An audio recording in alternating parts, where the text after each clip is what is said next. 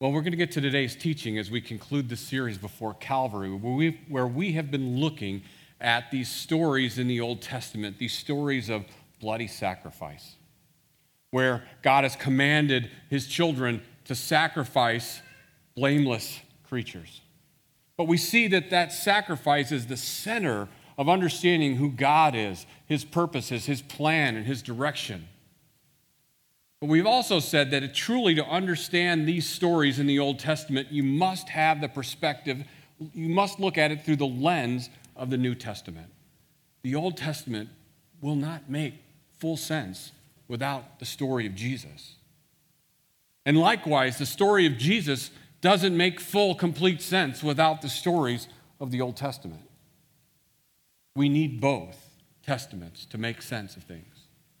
So this morning, we're once again going to turn to our final story in this trilogy the story of the Day of Atonement. It's found in Leviticus chapter 16.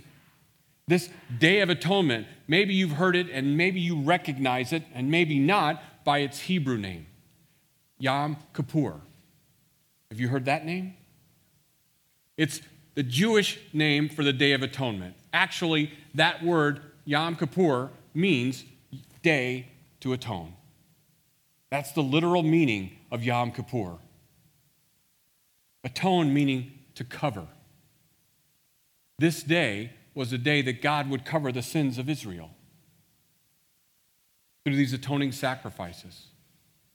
It was by the means of these sacrifices that God would make pure and clean the children of Israel. This was the highest holy day of their year the highest holy day, and they were to keep it sacred from every other day. It was to be a day of fasting and no work. It was to be unto the Lord. Why was this day so important? And why does it continue to be so important in the lives of the Jewish people? We get that understanding by turning to Leviticus chapter 16, verse 30, where God says to Moses, For on this day shall atonement be made for you to cleanse you. You shall be clean before the Lord from all of your sins. And we see here two purposes. There's a twofold purpose for this holiday. The first one you can see is that it is to cleanse you from your sins. This day is the day that God, through these sacrifices, would purify, cleanse all of the nation of Israel. They would experience cleansing from God. But the second reason it's so important, and it's just as equally important and often missed, are these three words before the Lord.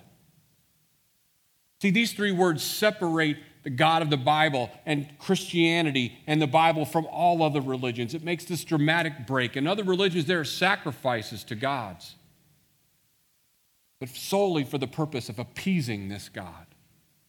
The God of the Bible requires cleansing for the purpose of relationship.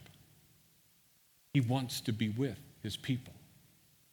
So he institutes this day of atonement so that he may cleanse the children of their sins, so that he could be with them. It was for the purpose of God dwelling amongst his people. And so, to give us some more context before we get to Leviticus 16, God sends them from Mount Sinai. He rescues them from Egypt gives them his law on Mount Sinai, sends them to the promised land. And as he does, he gives them instructions for building this tabernacle, this sort of portable church building where God promises to dwell and be with his people. This verse from Exodus 40 gives us that picture. It says, So the cloud of the Lord was over the tabernacle by day, and fire was in the cloud by night, in the sight of all the Israelites during their travels. I love this picture because this picture gives us a true picture, I believe, of the power and the goodness of God. The power of God in this mighty pillar of fire, evident to everyone. But also in this mighty pillar of fire, you see the goodness of God because it lights the camp and provides light for the children. It is also a visible sign to them that God is with them. And it's also a visible sign to Israel's enemies that the God who destroyed Egypt resides in this camp. In the tabernacle, we see the power of God and the goodness of God. In Leviticus chapter 10, and before God gives the children of Israel, he gives Moses specific instructions on how this tabernacle is to be built. Very specific instructions, and they were to follow them to the letter of the law. God also set apart for himself the tribe of Levi. And from that tribe, he would select priests to serve in this tabernacle and to serve his people. And he selected Aaron, Moses' brother, and Aaron's four sons to serve as priests in this tabernacle. Aaron, he chose to be the high priest. And we're told in Leviticus 10 that on one of these days, two of Aaron's sons disregarded the instructions that God had given Moses. And they ventured into the tabernacle where they were not allowed to go. And they did so cavalierly, disrespectfully, full of pride, because they had been selected by God. And we're told that they brought fire from outside the tabernacle, something they shouldn't have done, and started into the most holy place. And we're told that fire comes from the most holy place and consumes them, and they die. C.S. Lewis captures what's going on here, I believe, in his story from the Chronicles of, Chronicles of Narnia The Lion, the Witch, and the Wardrobe, where the children, for the first time, find out that Aslan is a lion. And young Lucy says to Mr. Beaver, she says, Is he quite safe? You know, I shall be rather nervous to meet a lion. And Mr. Beaver looks at her and goes, Safe? Who said anything about safe? Of course, he's not safe, but he's good. He's the king, I tell you. See what Nadab and Abihu, Aaron's two sons, missed? They thought God had been tamed. God is not a tame God, He is the most powerful being. And He is residing in their midst. We must not forget that God is all powerful, but we also need to be reminded that He is good beyond measure. It is good that we are reminded of these things. So now we turn with that context to verse 1 in chapter 16. We read that the Lord spoke to Moses after the death of the two sons of Aaron who died when they approached the Lord. The Lord said to Moses, Tell your brother Aaron that he is not to enter and come in whenever he chooses into the most holy place, behind the curtain, in front of the atonement cover, on the ark, or else he will die. For I will appear in the cloud over the atonement cover. See, it was only the high priest that could enter the most holy place. Only Aaron. And only on this day of atonement. No other day was he allowed to go into the most holy place, and certainly no one else was allowed to come near. In fact, when Aaron was serving in the tabernacle that day, we're told that no one else is to be, enter anywhere close. But also, we're told that this is how the ritual begins. In verse 3, we see that Aaron, in order to enter the most holy place, must do some very specific things. He needs to bathe himself and make himself clean physically. And then he is to put on these sacred garments white linen, tunic, underwear, white, a white sash around his waist, and a white, what is that called? Turban on his head. Then he's to select three animals two goats and a young bull and he's to sacrifice the young bull for his sins before the Lord, to atone for the sins of himself and for his family before he can enter the most holy place. He has to sacrifice this young bull while wearing white. The rule in our house is you don't wear white when you eat spaghetti and meatballs. Can you imagine what he must have looked like after this sacrifice? He had to have been just a bloody mess. I want you to keep that picture in your mind for a little bit later. Next, we're told he turns to the goats, and he's called to cast lots for these two goats. Casting lots in this time would have been sort of like rolling die, something that he can't control. We read also that he might have reached into a bag full of two colored stones and to pull a stone out, and they believed that God would make the selection on which goat would be sacrificed to the altar and which goat would be sent away. And so he would cast lots for these two goats. And the lot that fell to the Lord, he would take that goat and he would sacrifice that goat.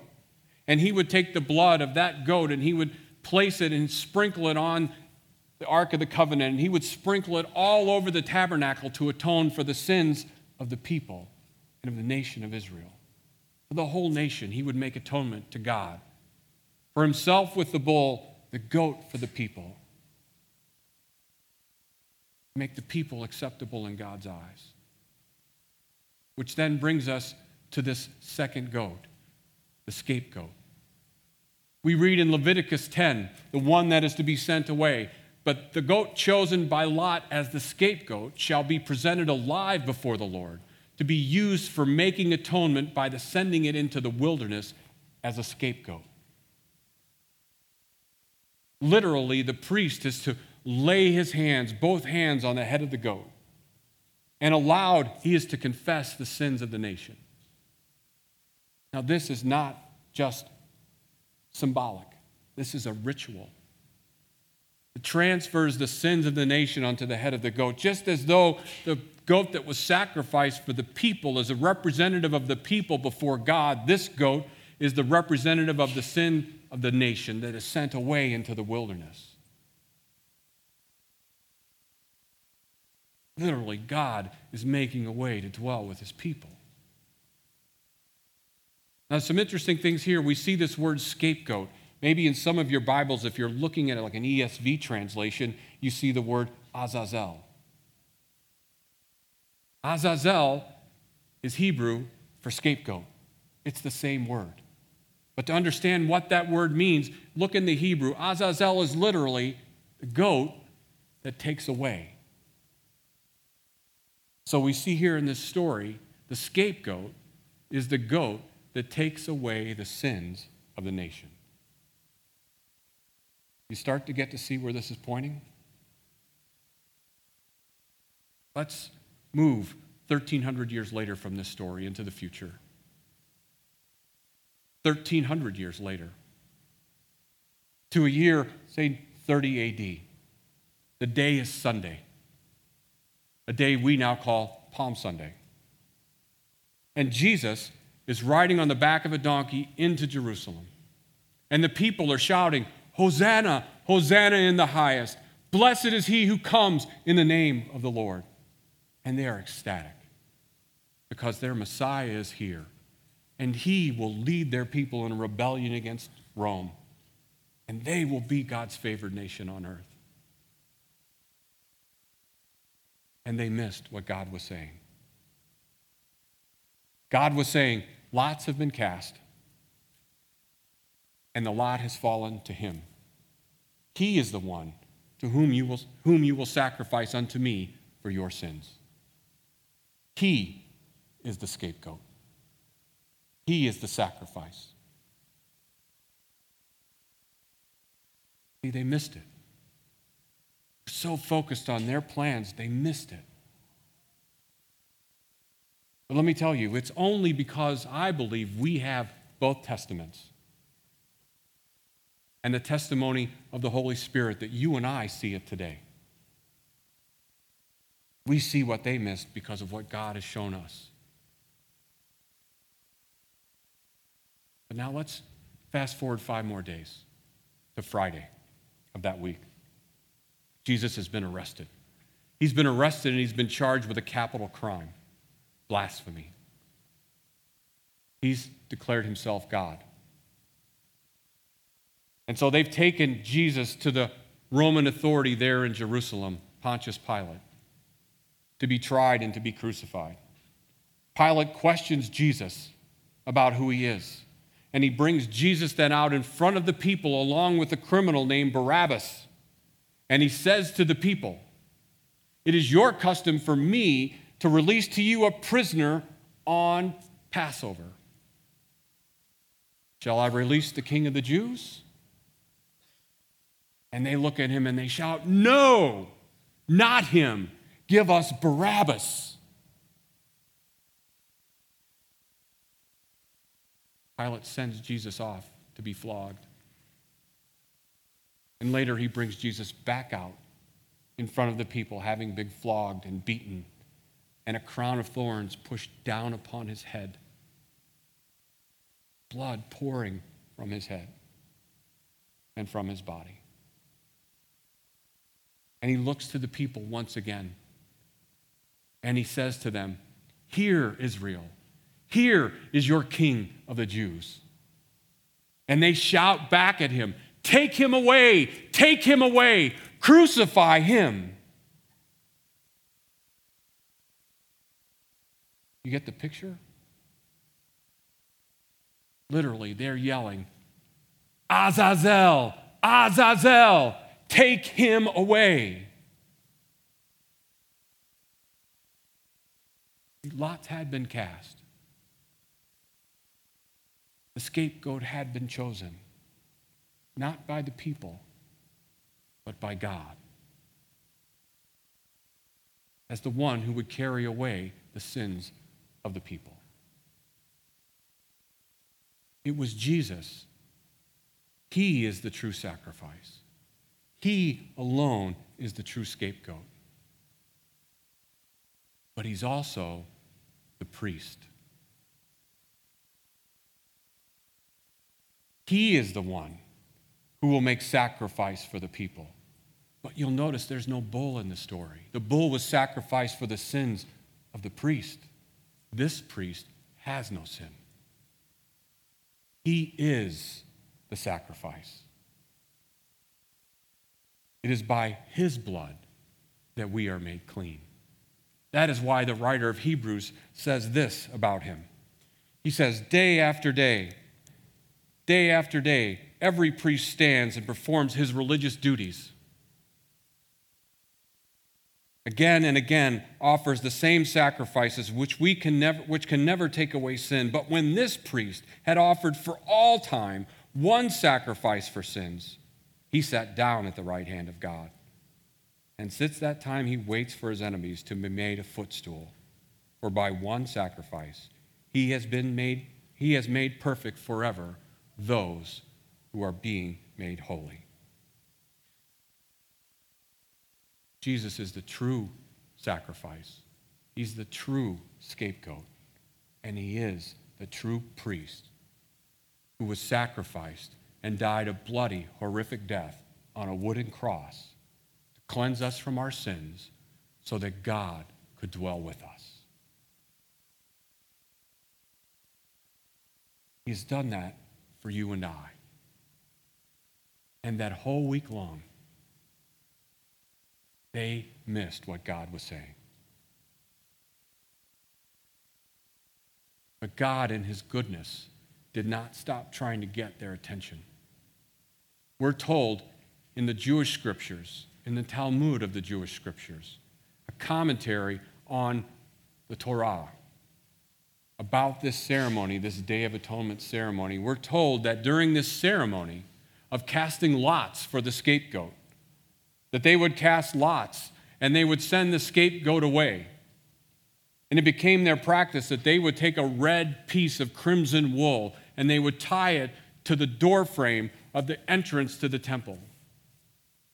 And as they sent the goat away with the sins of Israel upon its head, we're told in the Talmud that that piece of linen, red crimson cloth, turned white.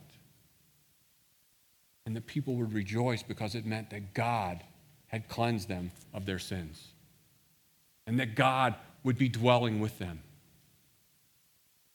But we're also told the people got so fixed on the sign that they forgot what the whole day was about, so that the rabbis, they would take another piece of cloth and they would take this red cloth and they would tie it around the horns of the goat that was sent away so that the people could not fix on the cord, on the red cloth. They would be told at the conclusion of the Day of Atonement what had happened. You see, but that's not the end of the story in the Talmud.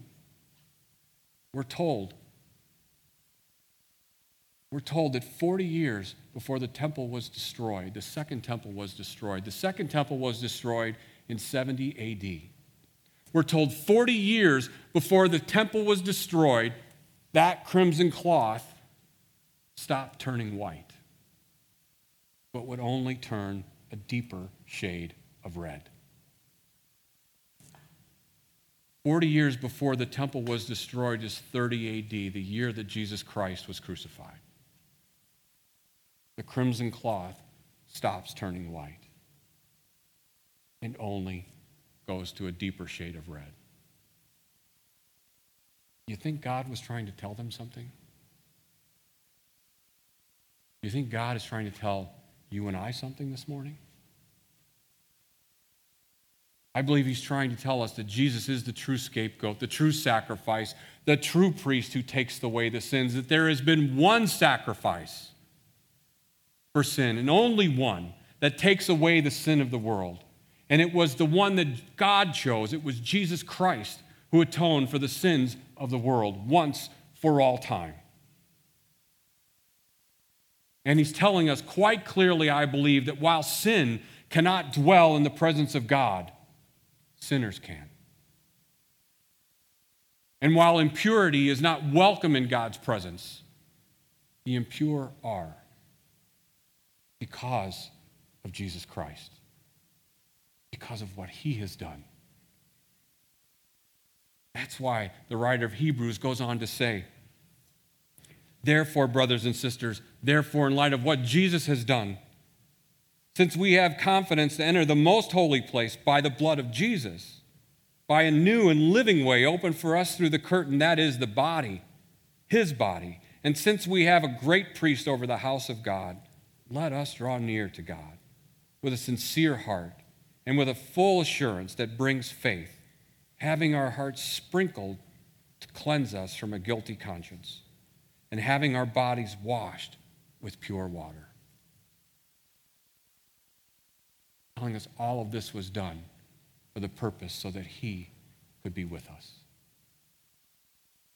By the blood of the Lamb, we have been washed clean we read that 40 years before the second temple was destroyed, God made a once for all sacrifice, scapegoat, and priest out of Jesus, the priest who would come and give his blood, his life, for the sins of the world, once for all time. Because the blood and bull of goats never takes away sin. It is only by the blood of the Lamb that we are made clean. Isaiah the prophet, some 700 years before Jesus' time, said these words about his condition and our condition and the need for a Savior. He said, All we like sheep have gone astray. We have turned away every one to his own way, and the Lord has laid on him the iniquity of us all. Everyone is in need of cleansing from Jesus. I have a question for you today. Have you grown weary and tired, trying to cover or conceal your sins before God and others? Are you exhausted trying to atone for your past? Has the burden become so heavy that you don't feel like you can take another step? It's time. It is time to stop rejecting the free gift of grace that God offers you and to experience the yoke He has for your life. His promise is that it is light because Jesus has already done the heavy lifting. But He also promises you to find rest for your souls. That promise is for everyone here today. For those that believe in Jesus, who stand cleansed before him, he says to you this morning, Come. Come and celebrate this meal. Come and experience forgiveness anew this morning. Come, confess your sins before God. Confess your sins before one another. Not to earn your forgiveness, but to experience the forgiveness that you have already in Jesus Christ. And for those of you that are struggling to believe in Him, Jesus is saying to each of you this morning, Come. Come and receive the gift of God's grace in this meal for you. God's sacrifice was for everyone. Jesus says to you this morning, Come and be healed. Come and receive God's grace. Wall, he says, Come. Would you pray with me?